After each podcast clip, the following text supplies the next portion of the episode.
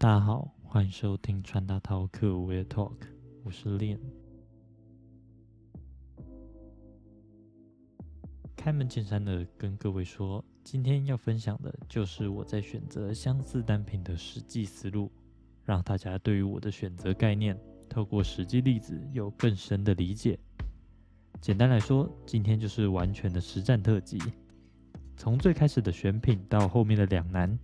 再到最终的豁然开朗，完全分享给各位。希望大家能够借由我的分享，找到属于自己的选择方法。那节目开始之前，请先到你收听的平台去订阅，让 Podcast 平台知道这个节目是非常有用的，借此也可以推广给更多人知道。认同我的内容，并且觉得真的能够帮助到人的话，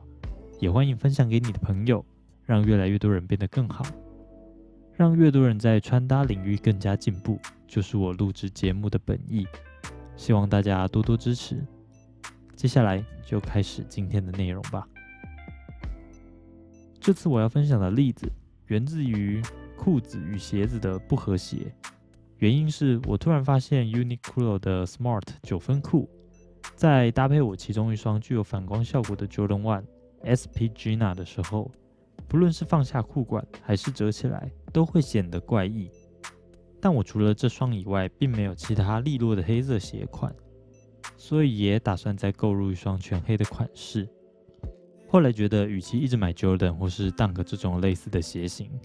不如刚好趁这个机会尝试一下一些很早就考虑过，但始终没有入手的鞋款。最后在好几双的候选人筛选之下，留下的最终决战就是 doctor Martens 的二九七六切尔西靴对上 Converse 一九七零帆布鞋。乍听之下，马丁的切尔西靴还是 Converse 的一九七零好像是两个完全不同的品项，不过我会在这两个之间思考，其实也是有它的原因的。第一点就是这两双鞋子都是属于非常贴合脚型的流线型修身款，穿在身上就会显得脚小，有修饰的效果。虽然两者在风格上有些微的不同，不过既然两个都能达成的目的差不多，那我就不想购买两个同类型的单品。这就是我这一次想要两者择一的原因。当然除了外观以外，也有其他的考量点，例如说两者哪一个更容易撞鞋，或者是双方的舒适程度。不过有趣的是，无论是帆布鞋还是切尔西靴，都是非常基础的款式，所以基本上是非常容易撞的。而以舒适程度来看，在我观察了各种分享后，发现大家觉得 Converse 跟马丁两双鞋子在难穿的地方都不相同。例如 Converse 就是鞋底偏硬，而马丁则是硬皮会磨脚。不过既然两者在舒适度上都有缺点，那其实也没有办法作为选择的依据。在这里提到的两个要点都差不多，所以我也一度陷入两难的情况，差点就要使出我全都要 A K A 大傻逼计划，两个一起买的时候，我突然转了个念头，尝试往反方向思考，结果竟然豁然开朗，决定了最终的选择。当然有看到我的穿搭照的都应该知道，最后我是选择马丁。那这个感觉有一点选择障碍的难题，我又是怎么克服的呢？在确定上面这两点都差不多，无法作为选择依据后，我就反过来想想，这两双鞋有什么我在意但实际上不同的点呢？当时我思考的有些杂乱啊，不过我事后也总结出了三个原因，而这三点就是为什么我选择马丁而不买 Converse 的关键。第一个就是我是否已经有很多同类型的单品。对我来说， Converse 虽然是帆布鞋，但也比较偏向运动鞋的外观，至少比起马丁是如此，所以就转而选择能呈现新感觉的身为皮鞋的马丁。第二个就是看看最终我们想要呈现的样貌如何。相较于 Converse， 我觉得马丁的切尔西靴更能呈现更正式的感觉，搭配我最近时常着用的衬衫类单品，不只能让穿搭的和谐度与一致性提高，而且在整体也能更有质感，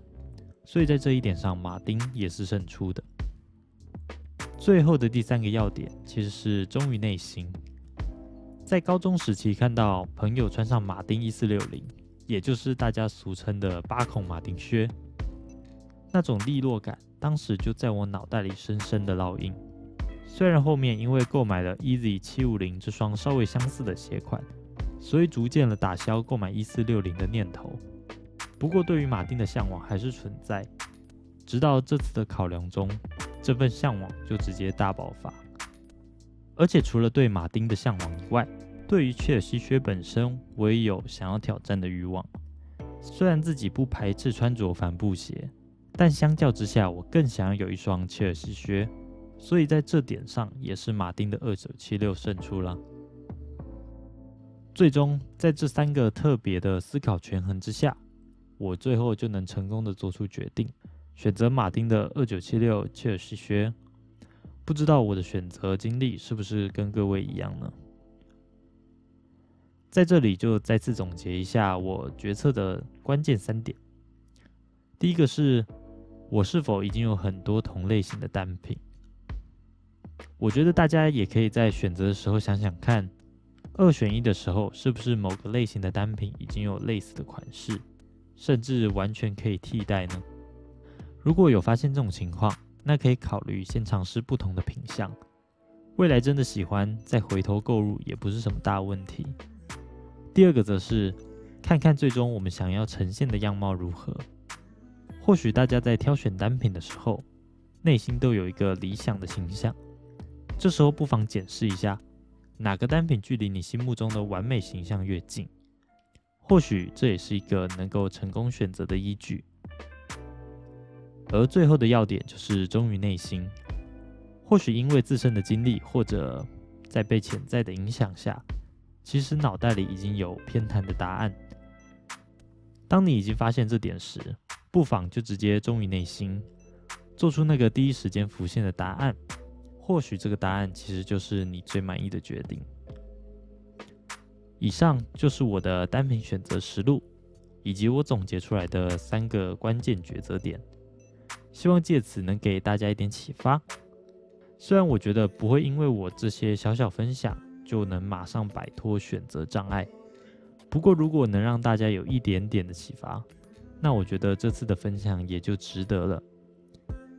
最后，也祝各位在未来都能摆脱选择障碍，真正的买到最想要而且需要的单品。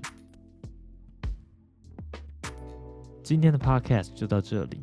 喜欢我的朋友可以到各大 Podcast 收听平台去订阅，也欢迎到 Apple Podcast 与 Firstory 下方评论五颗星，以及留言说说你的看法。想深入讨论的朋友也可以直接搜寻我的 Instagram 私讯我，或许可以交流出更多的细节以及有趣的结论。那么我是 Liam， 感谢你的收听，我们下次再见，拜拜。